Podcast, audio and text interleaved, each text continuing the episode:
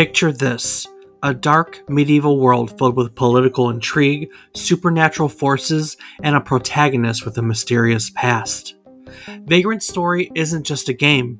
It's a cinematic experience that grabs you by the pixels and immerses you in a narrative so captivating, it'll leave you questioning the very fabric of its twisted reality. So how did a visionary game designer weave together a tale so complex and enthralling? Well, today, we're going to look back at Vagrant Story and the career of its creator, Yasumi Matsuno. As part of that story, we'll look back at some of the other games that led up to the creation of Vagrant Story, including the Ogre Battle series and Final Fantasy Tactics. So whether you're a seasoned player who has traversed the haunted halls of Le Mans, or someone curious about the origins of this cult classic, you're in for a treat. Grab your favorite gaming snack, adjust your headphones, and take a risk in joining us for today's trip down Memory Card Lane.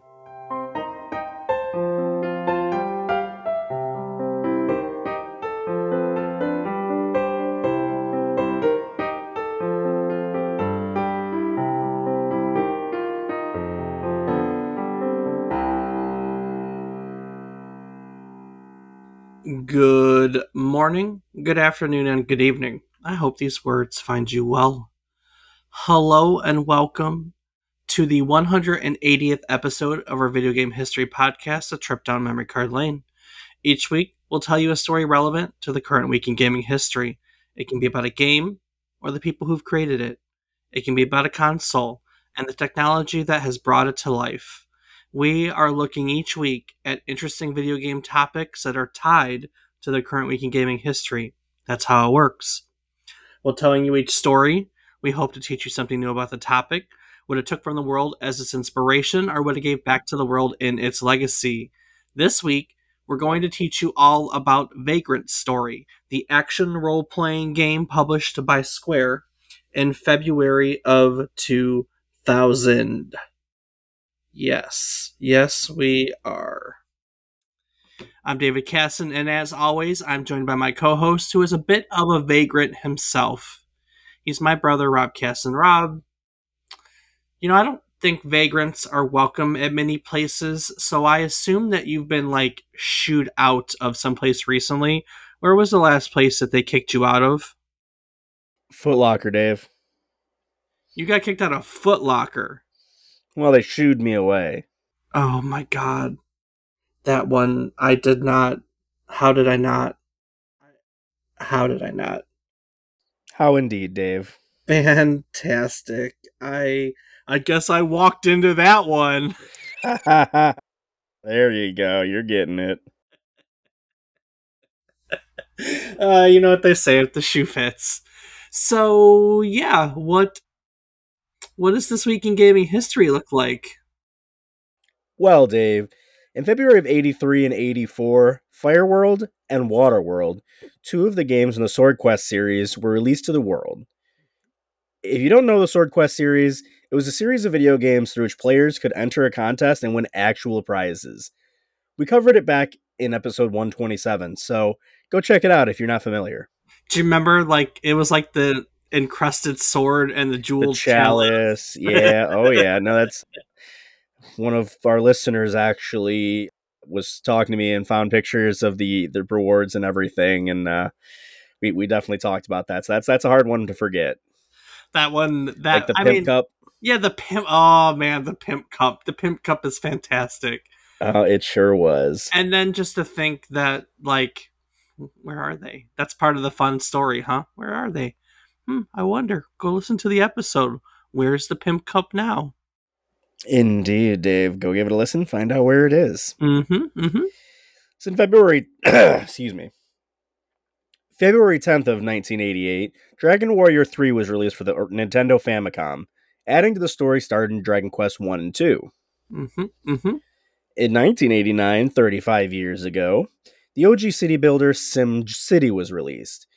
And on that, we look back at it on episode seventy-five. So give that one a listen if you'd like to learn more about that one.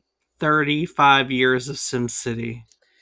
Got that right, Dave. Man, I still and, remember the original SimCity. That was fantastic. Still you know, I don't know if I remember the original. I definitely have played. I think it was two thousand. But yeah, they're they're fantastic games. And speaking of Sims, twenty-four years ago in February of two thousand, The Sims was released to the world, laying the groundwork for a franchise that has captivated millions of gamers around the world, even to this day. And coincidentally, in episode twenty-three, we look back on the architectural and psychological theories that inspired its development. So a little before our history time, but if you're interested in that kind of stuff, go give that episode a listen. That's right. We've covered a lot of games this week in gaming history. Well, Dave, that happens when you cover This Week in Gaming History. For sure. In ninety-six, a game we only briefly talked about last week, Bahamut Lagoon, was released for the Super Nintendo. In two thousand three, Unreal two The Awakening, the final game for Legend Entertainment, was released to the world. Okay. In February of two thousand nine, From Software decided to unleash countless hours of punishment onto the world. And that was when they released Demon Souls. Did you play Demon Souls? Not Demon Souls. Always the dark, never the demon. You've never gone back that far, huh?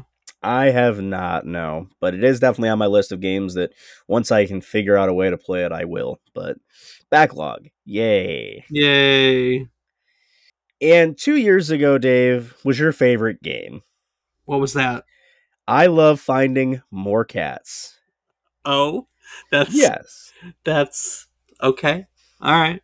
And for those who don't know, this game found on Steam is a hidden object game asking players to find even more cats that are hidden through over twenty lavish illustrated backgrounds. Okay. And in their Steam review, one player praised the game, saying that it's easy to imagine that you're on a cat finding vacation. So, you know, it's basically Dave's house. It's it's very much my house. Cat it finding, sure is. Cat finding vacation every day. And that game is easy to play when you got so many, Dave. That's right. But that'll do it for a brief look in gaming history. I'm going to throw it back to you, Dave. Let's tell everyone about Vagrant Story. The earliest game that Yasumi Matsuno recalls playing was either Pac-Man or Xevious, while he was waiting for the train to get to high school. To blow off steam in college, he often found himself going to arcades to play Gradius. And it was during that time that the Nintendo Famicom was becoming increasingly popular. So Matsuno found himself a part-time job. He bought himself a Nintendo Famicom. He bought himself The Legend of Zelda and Dragon Quest, and became pretty much a lifelong fan of video games like the rest of us. After a series of unfulfilling jobs, he finally decided to go into video game development in nineteen eighty-nine when he joined a video game company called the Quest Corporation. Now at Quest, he was first assigned to the role of planner for a two D action platform game that was called The Conquest of the Crystal Palace, uh, or just Conquest of the Crystal Palace. It released in nineteen ninety. Conquest of the Crystal Palace was a decent game. It's a fairly straightforward platformer. It's got a few neat things to it. There's a store to buy items and power-ups. Uh, the story is kind of told through a, so to speak, like newscast presentation. Like you visit a shop in between levels and you can buy power-ups, and then there's like a newscast that you watch on a T V screen that helps that helps progress the story. So um yeah. He joins Quest. He basically goes conquest the Crystal Palace, gets introduced at Quest to computers, Amiga computers, P C computers, um, plays Ultima Online, plays a bunch of things, like strategy games, things like that, um, and, and really starts to shape what he's going to work on for time to come. So the team at Quest gets then split into two projects. Uh, one is an action game, and the other was a team that Matsuno was assigned as the head. He was he was chosen to head up the design on the second team. And what he pitched was a real-time tactical video game. Now, this was a genre that, I mean, was uncommon at the time. I mean, I would venture it's still uncommon today. There are not very many real-time tactical role-playing games to this day.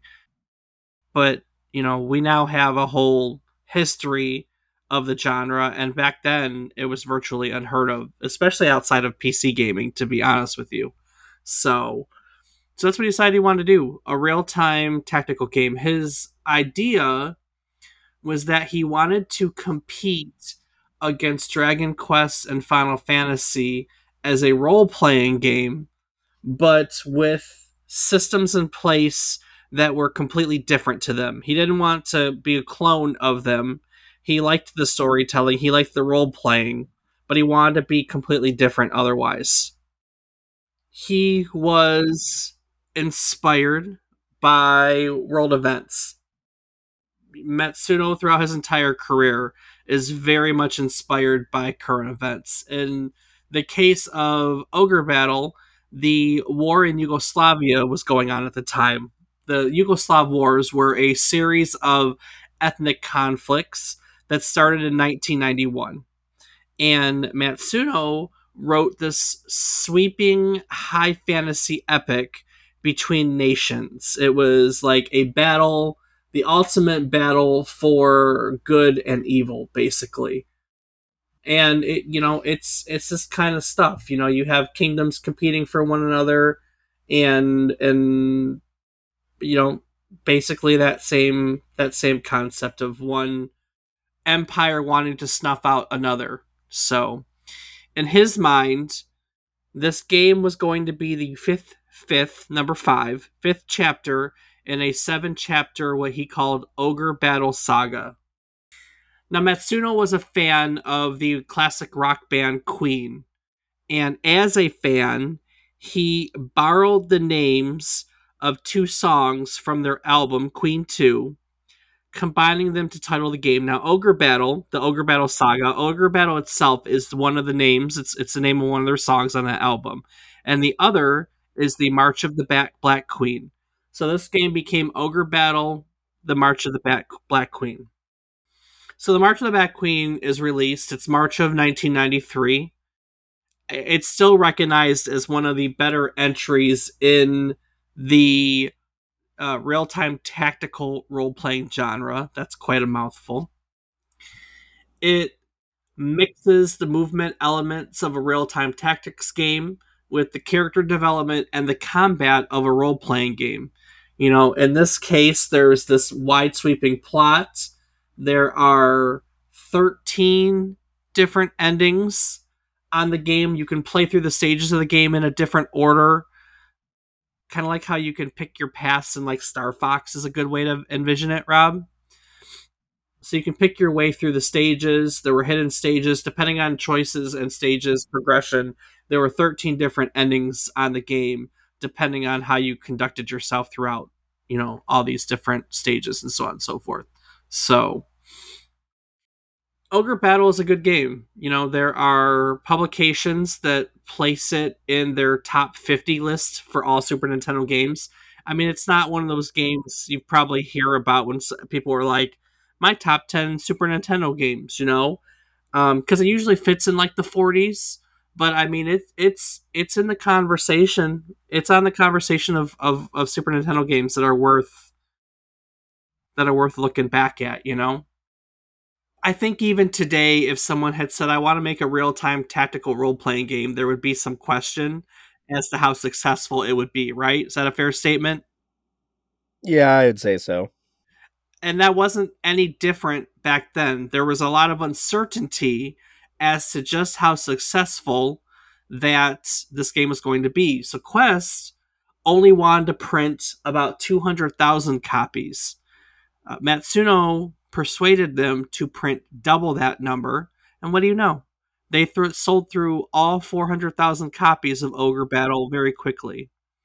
And as if that wasn't bad enough, the plan over here in North America was even worse. The North American publishing rights were given to Enix, and Enix only planned on printing twenty-five thousand copies. And they did only print twenty-five thousand copies.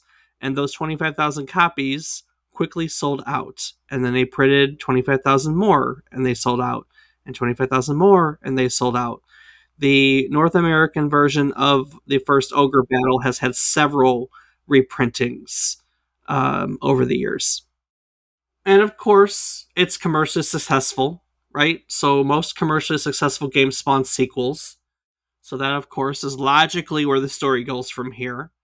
Tactics Ogre was the next game in the series. I think it's called Tactics Ogre Cling, Clinging to Life or something like that.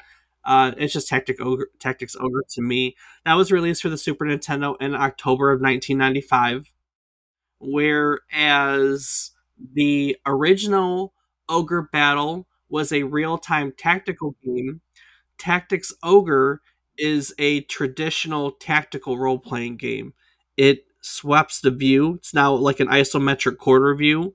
It adopts a turn-based battle system that Matsuno says was inspired by chess. It has another sweeping high fantasy story, you know, in the series, and they churned it out. It was another commercially successful title. But its development cycle was far from ideal. The game took two and a half years to for the team to develop, and it's said that the management structure at Quest, the Quest Corporation, was just, it was trash. It was terrible. And the longer that Matsuno worked there in that management structure, the more frustrated he got. Day after day after day, he just got increasingly frustrated. So during the development of Tactics Ogre, he decided that he was going to leave the Quest Corporation. But as part of that decision, decided that he would also, at the very least, finish the game first. So across town, I don't even know if it's across town, I don't know where they were, but let's just assume across town. Over at Square, Final Fantasy series creator Hironobu Sakaguchi is a fan of tactical role-playing games. No doubt that Ogre Battle is among them. In nineteen ninety-three, some years earlier, he conceives the idea of creating a tactical Final Fantasy game. But it was something that he could never bring to fruition because he was, as we know, very heavily involved with the main Final Fantasy series, right? He didn't get to he didn't get to stop making Final Fantasy video games in the main series until after seven, because I think that's when he went to the movie side of things for Spirits Within. But up until that, you know, he was the guy. He was the Final Fantasy guy. You know, that main series was insanely popular, and Square was churning out version after version after version. Thank God. We love them. So he never really got to make this offshoot that he wanted to make. You know, Matsuno recalls looking up to people like Shigeru Miyamoto, to people like Yuji Horii, and to, of other people, Hironobu Sakaguchi. As, you know, he, in one interview, he claimed these were my heroes when I was a child, which is funny to think of. You know, these were all people that he wanted to be just like. So he's going through this stressful period where he's making Tactics Ogre, and he's frustrated with the Quest Corporation, and he's making Tactics Ogre, but he's also planning what's next. And during this period, he hears that Square is hiring. So he goes and he takes her entrance entrance exam. You know, here's a chance to work for Square. Heard nothing but good things about him. Sakaguchi is the man. I've always wanted to work with Hironobu. Uh, this is this is my job. This is what this is the dream, right? So he takes the entry test and he is offered a position at the company. So they finish Tactic Ogres, and he goes over to Square, and almost immediately like he's getting wind of projects that are out out out there, and he hears about the fact that Sakaguchi wants to make a tactical Final Fantasy game, and he goes, ooh, ooh, ooh, I have a history of tactical R P G games. Let me, let me. Of course, Sakaguchi's a fan, so sure, you know, here, here's my six-page design document of a tactical Final Fantasy game. Have at it. So Matsuno brings several of his team members from Quest who are also unhappy over to Square, and they all start work on a tactical entry in the Final Fantasy series. Right off the bat, Matsuno decides that he wants to make a tactical R P G that is, let's say, more accessible to the masses. This is something that, in hindsight, he has felt that he really failed to accomplish with his Ogre Battle titles. They are big, sweeping, complex games, um, and that that is that turns off a lot of people. So he wanted to par that back for a tactical Final Fantasy and really invite more people into this genre that he's, you know, really great at creating games in. And while figuring out how to make it more accessible, the team decides that instead of controlling armies and units, that they're going to focus on individual character growth, the same way that the main Final Fantasy series focuses on individual character growth. You know, it, it's no longer an army-based simulation. It is an individual role-playing game. So Matsuno starts working on a scenario, and he starts working on game systems. But there's a staff shortage, realistically, beyond that. And so for much of what's else, he's forced to pass off that work to other people. One of the things that he's forced to pass off is the battle system. And the battle system goes to Hiroyuki Ito, who was the director of Final Fantasy six, which we just talked about in Final Fantasy seven episode a few episodes back. So Ito, the director of Final Fantasy six, gets assigned to what's now the Final Fantasy Tactics team. Ito, for those that don't know that we've talked about, Ito is the creator of the active time battle system that is that was invented by Final Fantasy, that has been used in pretty much all the Final Fantasy games. It's it's that system, battle system, is what they're best known for, and he created it. And funny enough, Ito is not fond of tactical R P Gs. He finds them complex, he finds them boring. He does not like the genre in any way, shape, or form. So for him, Final Fantasy Tactics is an opportunity to change that for someone, right? He wants to design a battle system and contribute to the project in a way that makes that genre appeal to him. Less boring, so to speak. Rob, do you ever play, have you ever played any tactical role-playing games? Um, I mean, I've played definitely like tactical games. We have done Zerg Rush, but it's not really an R P G, I don't think. So. No, no. Ta- I mean, any like role-playing games that are more like, l- let's take the original notion of genre, like army-based or unit-based, stuff like that. Isn't Command and Conquer? No, no, no, no. What's that? Uh, Mount Blade, Blade and Blade and Mount, Mountain Blade. What's that? Bannerlords, Bannerlords, right? Uh. Mountain Blade Bannerlords, isn't that... Is that considered a tactic? Isn't that... Ha- well, so Total War, we t- we did an episode on the Total War series. Total War is kind of a tactical real-time strategy game. Um, I think that's what Bannerlord or Mountain Blade is too, isn't it? More like a strategy game that's tactical? I've never, I mean, I've I, never, I've never played it. You're gonna have to help me out with what it is. I don't, I don't really think. I guess when I think tactical, I think of games like Command and Conquer and.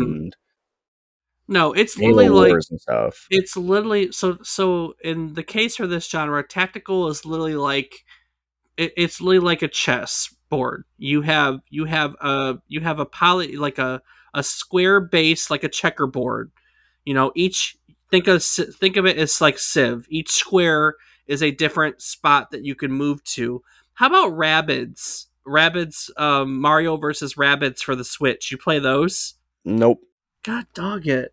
I don't so, think I've ever played any in the genre, Dave. Yeah, so you have a square and you move your unit, you know, from one square to the other square, and you take turns attacking one another. That's it's like it's kind of like playing chess, but the battles are like role playing.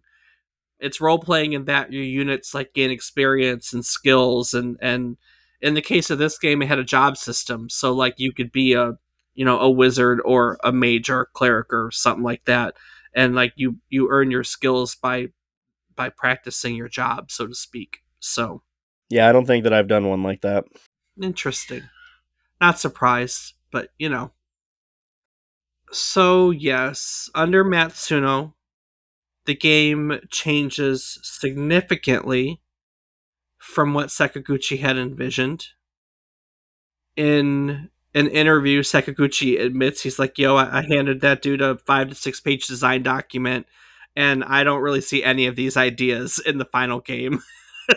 Nice. So, you know, Matsuno took the idea that Sakaguchi had to make a tactical Final Fantasy, and he made it his own. You know, he designed a new world, the world of uh, Ivalice. It's the same world that they revisited in Final Fantasy twelve, and some expansions for sixteen. Don't hold me to that. I think it's sixteen. Whatever the, not the first massively multiplayer Final Fantasy, but the second one. I think the first was twelve, eleven. I think it was eleven and sixteen. Any input there? Sure. You you don't remember at all the the M M Os? I didn't play a lot of them, no. Okay. Yes. So he creates this world. He creates this awesome story. I mean, Tactics is a fantastic game. Tactics is a fantastic game. I'm not a fan of the tactical genre. It it, it it's it's a, a speed of which I've never been into, but I have Final Fantasy Tactics. I think it's a great game. I have managed to play through it. Um, just in general, it's not my thing. So, but it's a Final Fantasy game. I love Final Fantasy games. Final Fantasy Tactics was successful. Releases in June of nineteen ninety-seven.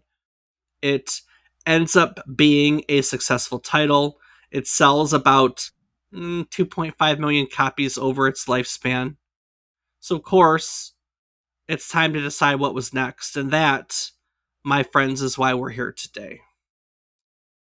So, in a development diary of sorts that was released alongside editions of the game, Yasumi Matsuno wrote, "If Final Fantasy is the game industry version of a major Hollywood story, then Vagrant Story is an independent movie waiting to be watched quietly in a small movie theater."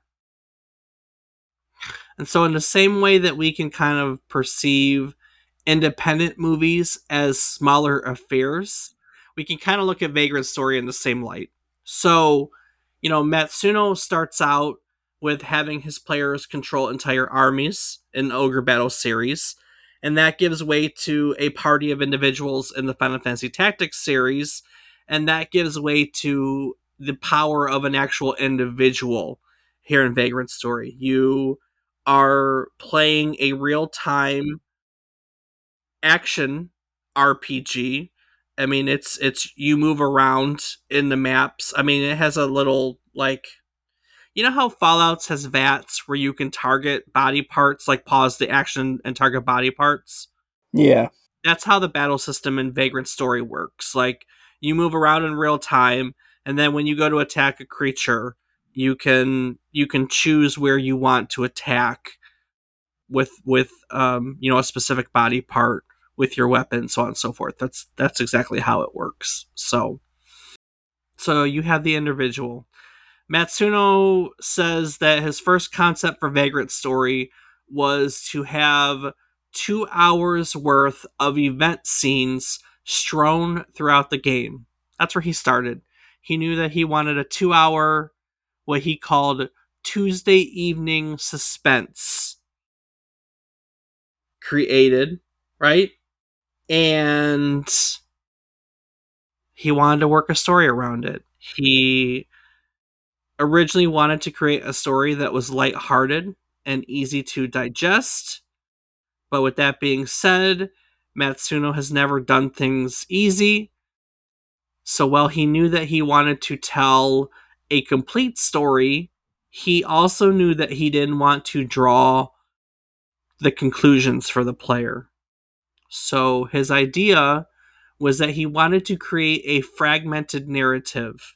It would be one in which players were presented with bits and pieces of information that they would have to weave together into their own narrative.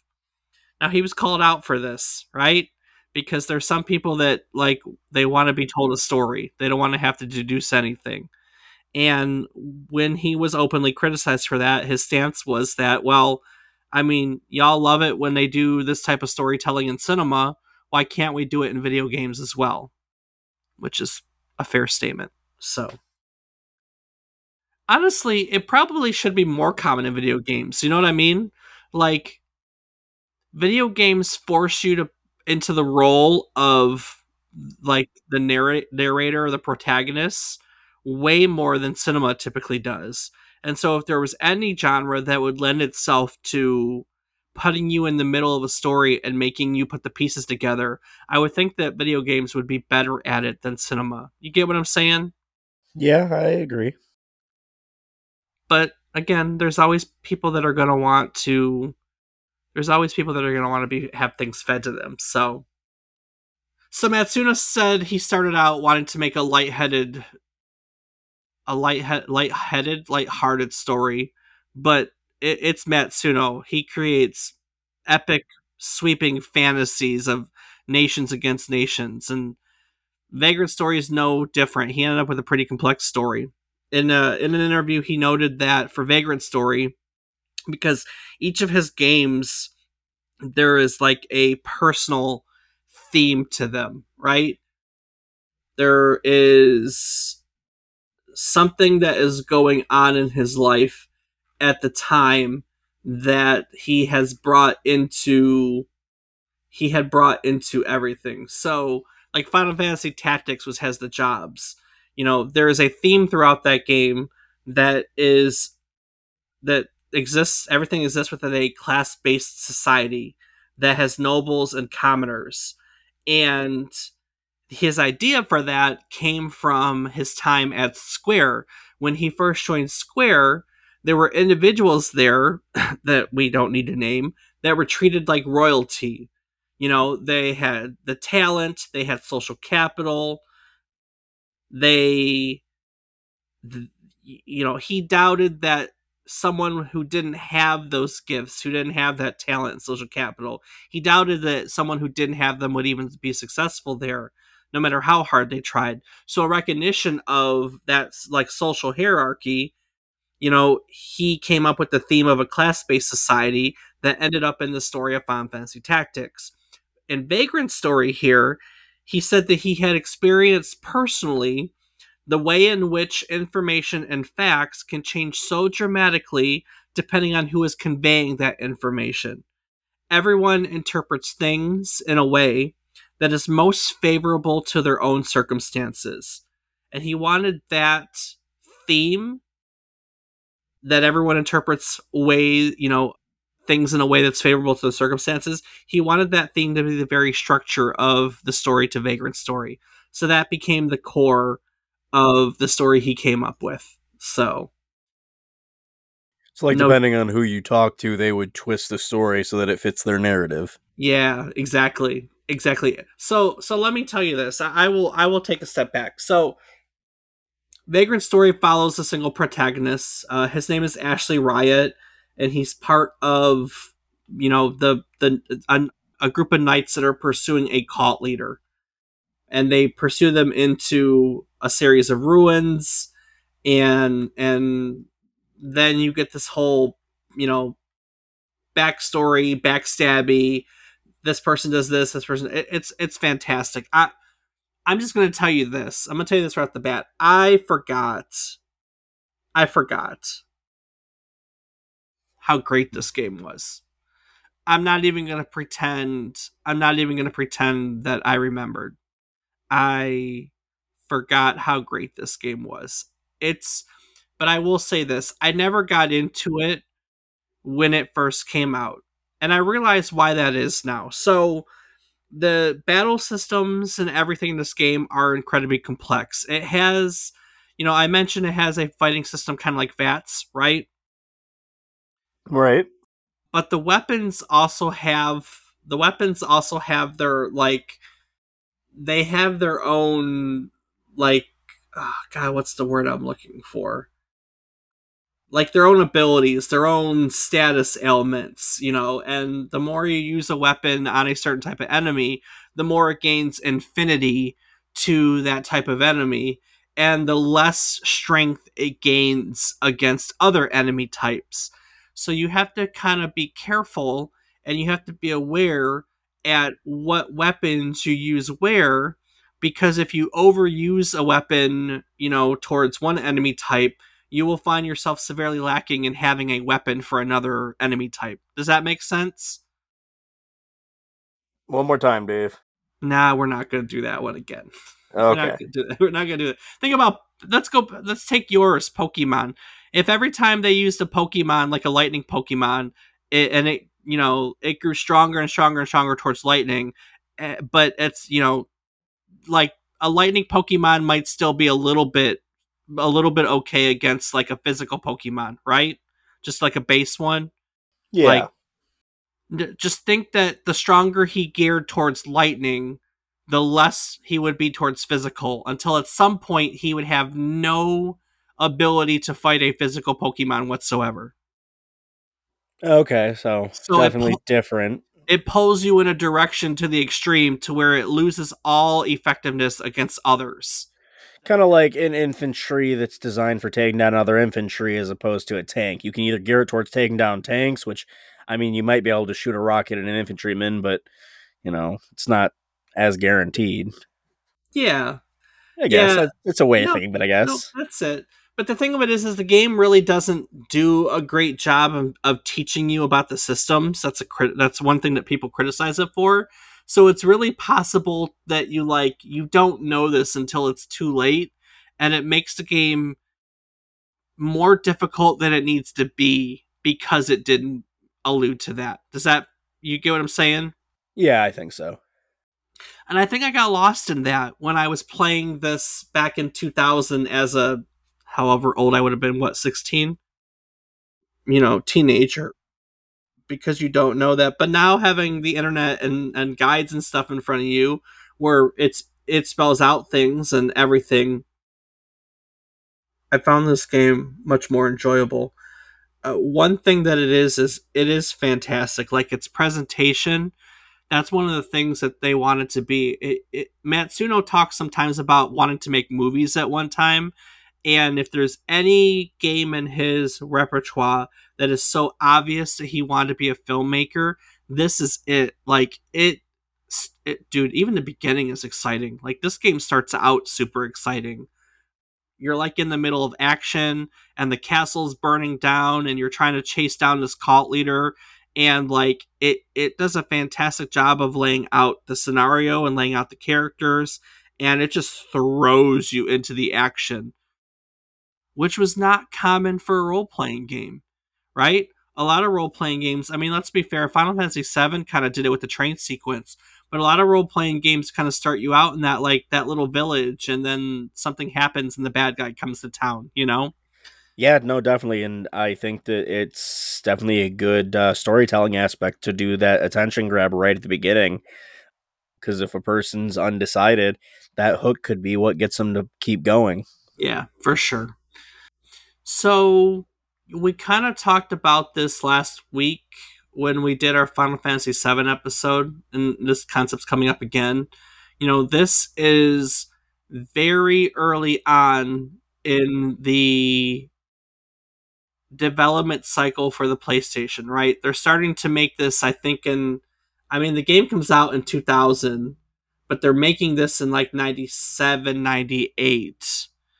And that's still that's still a couple years into the PlayStation development cycle, and they're still kind of,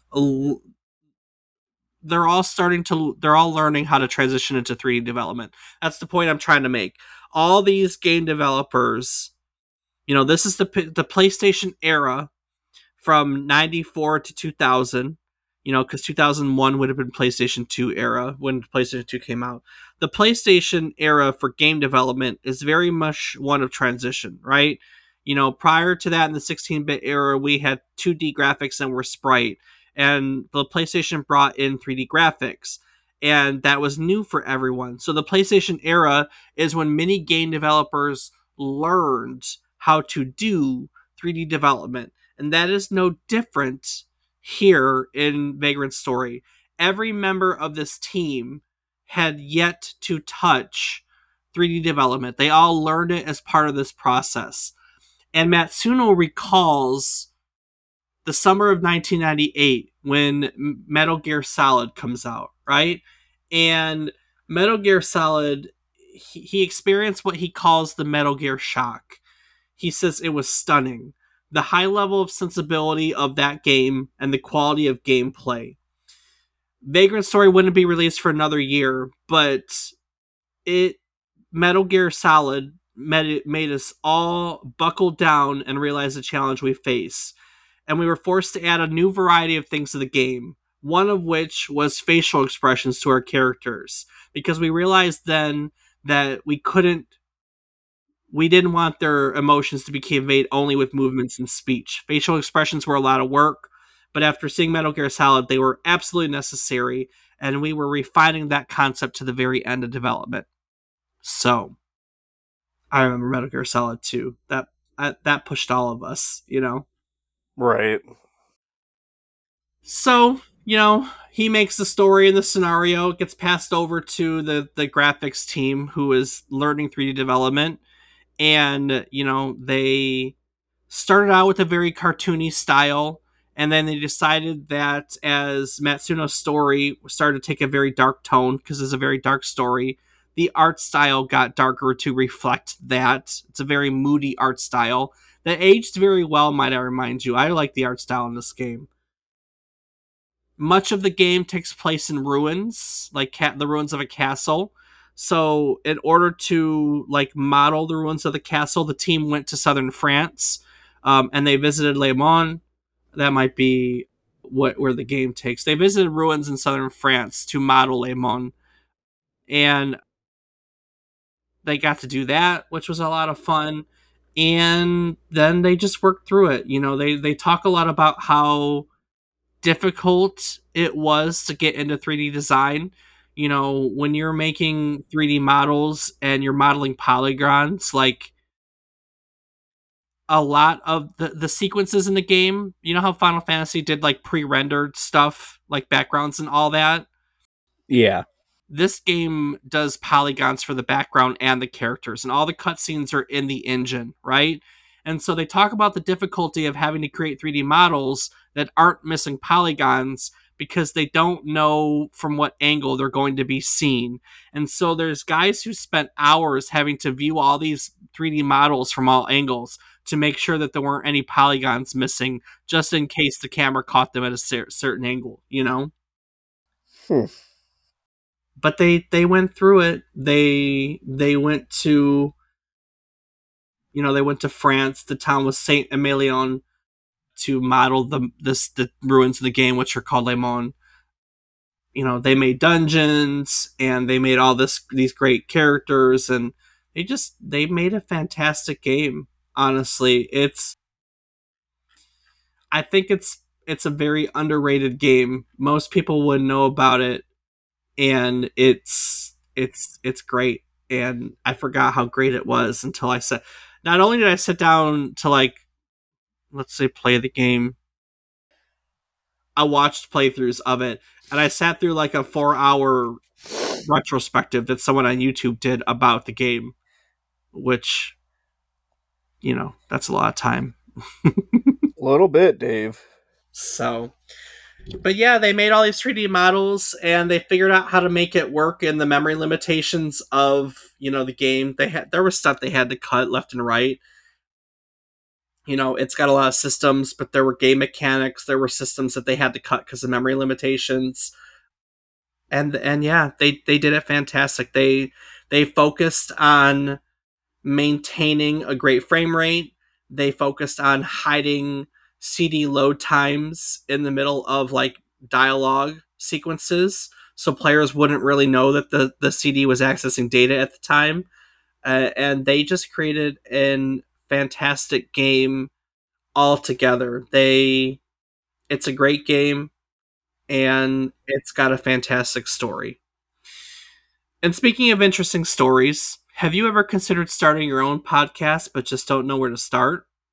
Do all the different options confuse you? Are you concerned about the complexity of having to record your podcast on this software and then build, you know, drop it into this other software to edit it and then pop it onto this website to, you know, distribute it to all these different websites? I mean, it sounds like a lot, but it doesn't have to be, because we have a simple solution for you thanks to the all-in-one podcasting suite of tools offered by our friends at Zencastr. With Zencastr, it's super easy to record a podcast. Everyone logs in using their web browser, and you just start recording a high-quality podcast right away. It allows you to record up to four K video with your guests, and with Zencastr's multi-layered backups, you always have the highest quality recordings, even if the connection is unstable. And with Zencastr, you never have to worry about what you sound like. Their post-production process makes you sound buttery smooth. It removes all those ums and ahs, gets rid of all those awkward pauses for you. You can set the right podcast loudness. You can get rid of background noise. Uh, you can do all of this. It's, you know, a couple options in a menu and a single click of a button. And if the thought of podcasting overwhelms you because you think you need tons of different tools and services, relax. Those days are over. With Zencastr's all-in-one podcasting platform, you can create your podcast all in one place and distribute it to Spotify, Apple, and other major destinations. So if you'd like to start your own podcast, or maybe you already have one and you're looking to take it to the next level, we've got a deal for you. Go to zencastr.com forward slash pricing and use the code Memory Card Lane, and you'll get thirty percent off the first month of any Zencastr paid plan. Sign up for Zencastr today, and you can experience the same ease in producing your own high-quality podcast as we do each week. So, Vagrant Story gets finished and released to the world in February of two thousand. It sold, sells about one hundred thousand copies in the first twenty days of its release, which is, mm, you know, there's a lot of other Square titles going on. Chrono Cross had been released a little bit sooner. Final Fantasy nine is released just afterwards. It, it honestly gets released in the shadow of a lot of, you know, what are generally now probably more popular and well-received games. But Vagrant Story was was critically received very well. You know, the Japanese magazine, kind of the, the most widely respected Japanese magazine, Famitsu, they gave it a perfect forty. That's how they rate they rate it from one games from one to forty. They gave Vagrant Story a perfect forty. It was only the third game in their the history of the magazine, and currently one of like twenty-nine games to date, thirty actually thirty now, um that have ever gotten a perfect score, because they gave one in January of this year, so it's now thirty games that have gotten a perfect score. So the critics loved it. Critics thought it was a I mean for all purposes that's a perfect game, you know, and and and they loved that about it. I don't know. In hindsight, it's kind of a cult classic. I don't think it's as popular as some of the others. It eventually became a Sony greatest hit. You know, their greatest hits are ultimate hits, so it sold well enough for that. But I think in hindsight, it's kind of a cult classic these days. I mean, most of Matsuno's games are, cl- are cult classics, you know. The Ogre Battles, the Final Fantasy Tactics, and Vagrant Story. They're all kind of games that aren't, I don't feel are entirely mainstream. But they're all games that are well loved by their fan base for sure. After Vagrant Story, Matsuno, along with a lot of other employees at Square, they were all kind of recruited to work on Square's online gaming service, the one that supports their, you know, multi mostly multiplayer online games, and you know, they're games that are live service games. It's called Play Online. After Play Online was released, I think in two thousand one, he was tapped to be the producer for Final Fantasy Tactics Advance for, you know, the Game Boy Advance. What else would it be for? Um, he was then reunited with Hiroyuki Ito and asked to direct Final Fantasy twelve. Again, you know, they revisited the same world that they created for Final Fantasy Tactics. Um, so as the creator of said world, Matsuno was tapped to develop the concept and the plot for Final Fantasy twelve, and, you know, the new installment in the mainline Final Fantasy series. But the development of this one was not great for Matsuno. He was reported to be moody and temperamental. In the midst of the development of Final Fantasy twelve, um, you know, Hironobu Sakaguchi had left what was now Square Enix in the fallout of the commercial failure of his Final Fantasy Spirits Within movie. You know, he had switched over to the movie development, kind of just put all his eggs in that basket. And when that movie commercially failed, you know, he kind of lost all that like social clout that he had in the company. So he left Square Enix. You know, once he completely resigned from Square Enix, I believe that would have been like two thousand three, he founded a company called Mistwalker.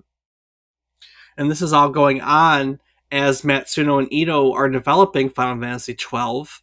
And so when Sakaguchi leaves to go for Mistwalker, there were a lot of people who had a lot of respect for him still, even, you know, even though the movie failed, they still had a lot of respect for him.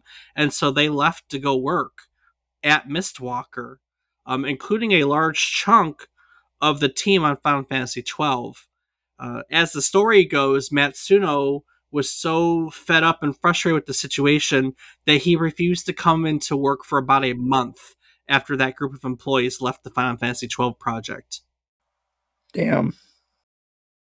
So in August of two thousand five, it was officially announced that he had stepped down as director of the game. Uh, the reason given was a prolonged illness. You know, he ended up leaving Square Enix altogether. If you look online, there's all sorts of speculation as to what had happened. But the general consensus is that he was just burnt out or suffering from some sort of mental episode and needed to bow out. And he kind of took a break for a few years. You know, he, he took a break, just completely bowed out of game development. In two thousand eight-ish, let's say, he was tapped by a friend at Platinum Games to help write uh, the scenario for their hack and slash title called Mad World, which came out in two thousand nine. And this brought him back into the game development fold. He, after working on Mad World, was asked afterwards to rejoin the, a team at Square Enix. Uh, that team was working on a remat, ma- remake of his, would have been his third game, Tactics Ogre, because um, he had Crystal Palace and then Ogre Battle and Tactics Ogre. So they were working on a remake of Tactics Ogre. Um, after that was finished, he found a job with Level five. Uh, he was impressed by their work on the Professor Layton series, which we've covered in a previous episode. At Level five, he worked on a fantasy R P G for them called Crimson Shroud, which was released for the Nintendo three D S. He left afterward to go work actually with Sakaguchi at Mistwalker. Uh, he was given, I think, planning on an iOS role-playing title called Terra Battle. Um, and after that, he started his own company called uh, The Algebra Factory, if I remember correctly. And they were doing, like, planning, design, writing, because that was his, his, you know, that's his bread and butter. And as part of that, he was asked to return to Ivalice. I mean, quite literally. That's just, a, I'm probably butchering that the whole time. I like Ivalice. Maybe it's Ivalice. Ivalice? I should have really... I don't know, Dave. Your guess is as good as mine on that one. Anyways, he was asked to return to that world. That's literally the name of the scenario that he wrote for an, inspe- an expansion pack to Final Fantasy fourteen. So it was eleven and fourteen were the M M Os. Uh, that expansion pack was called Stormblood. And then he was also asked to work on a storyline for a later expansion called Shadowbringers. And that kind of brings us to his most recent release, which was that little Tactics Ogre remake that he did you know, right when he kind of got back into game development, uh, they remade that. They remastered it for the Switch, and that was called T- Tactics Ogre Reborn, and that was released for the Switch in November of twenty twenty-two. And I don't really, I couldn't really find anything that indicated what he's up to right at this moment, other than what the interwebs thinks is going on. And the interwebs thinks that he is working on a currently unannounced Final Fantasy Tactics remaster. So we shall see if that's the case, right? That we shall, Dave. So, but you know, he's had his hands in a lot of a lot of stuff, you know, and there have been a lot of, I mean, not just this game, but a lot of other games that have come out during this week in gaming history. We talked a bunch about them in the beginning, like the Sword Quest series, SimCity, The Sims. Um, what else did we talk about? Uh, we did a Dark Souls episode. I talked about Demon Souls, but we did a Dark Souls episode. And of course, if you ever want to check out our old episodes and learn about the stories of any of these games, Um, maybe the Final Fantasy series, which we've talked about now in multiple episodes, you can go check out our old episodes at w w w dot memory card lane dot com. Rob, what else can people do on our website? Well, Dave, people can find a calendar of our future episodes of topics that we are going to be covering. You can find a link to our Discord where you can talk games or whatever else you have in mind with Dave and I. You can find a link to our Patreon where you can help support us and have access to ad-free and unedited, unedited versions of our episodes. And you can also find a link to our social media where I am on several platforms as Rob underscore O underscore Raptor and Dave. I can be found on various platforms as David is wrong. Each week, we tell you a story relevant to the current week in gaming history. We got a game, a console, a technology, just some topic that I've deemed relevant to this week. And while doing so, we hope to teach you something new about the topic, what it took from the game as its inspiration, or what it gave back to the world as its legacy. When we look at a new topic week in and week out, we obviously do research on it. And the whole goal of my research is to kind of find new and interesting things that I don't know about, that I think that you, the listeners, probably don't know about either. And that's the best part about doing this, is I learn new things every week. So in recognition of my favorite part of the process, which is learning new things, we talk about that every single week. So, Rob, what did you learn today? Well, Dave, I learned a lot about a game that I didn't know about, and clearly from our earlier conversation, a series that, or uh, a genre. genre that I have not played much of myself. So it's a whole lot of things, but I think it's really cool that uh, there's he took such a storytelling aspect with this, but let it, the player also kind of come to their own conclusions with the story by leaving certain things out and not just feeding it to them. You kind of had to think through things and kind of be like, well, hey, you know, how do I take this? What, what, how do I affect my actions based on what I'm being told by certain people? True. So I think that's a cool concept. And I mean, we have seen that in other games. If you ask me them off the top of my head, I'm not going to be able to name them, but I know I have seen that concept in other games. And it's just, it's a cool concept because, you know, a lot of games you're just told, hey, go here, do this. This is what's going on. And that's the side of things you always hear. You never get the other side of things. And like, hey, you know, maybe this dude trying to take over is actually because his family lost the rights to that two hundred years ago. And he's trying to reclaim his family's namesake. And we look at him as the bad guy because, well, we happen to come upon this town of who we deem the good people that are just being invaded. True. So I think that's a really cool concept. And, uh, you know, clearly it played out well for this game. And it, it's just, it's really cool to know that, that something like this started. And it's, again, in a R P G tactics game, to just have a full narrative like that. You know, most of the time it's just, here's your tactics, just win. But with, then there's a narrative behind it. It just adds to the whole thing. So that's really cool. How about yourself? You know, Matsuno was a new figure for me. I I feel like I know a lot of game developers and their stories, or at least a game in their library, but I didn't know any game in his library, or at least recognize that he was designer and any of the game in the library. I, I am familiar, maybe not with the Ogre Battle series, but Final Fantasy Tactics for sure, Vagrant Story for sure. Nothing really after that that he's done, to be honest with that. But, I mean, it's sometimes weird when you put two and two together, if that makes sense. And also the thing, like, there's lots to Matsuno we can talk about. Like, it's impressive to make a game that gets a perfect score for Famitsu, right? Like, it's really impressive.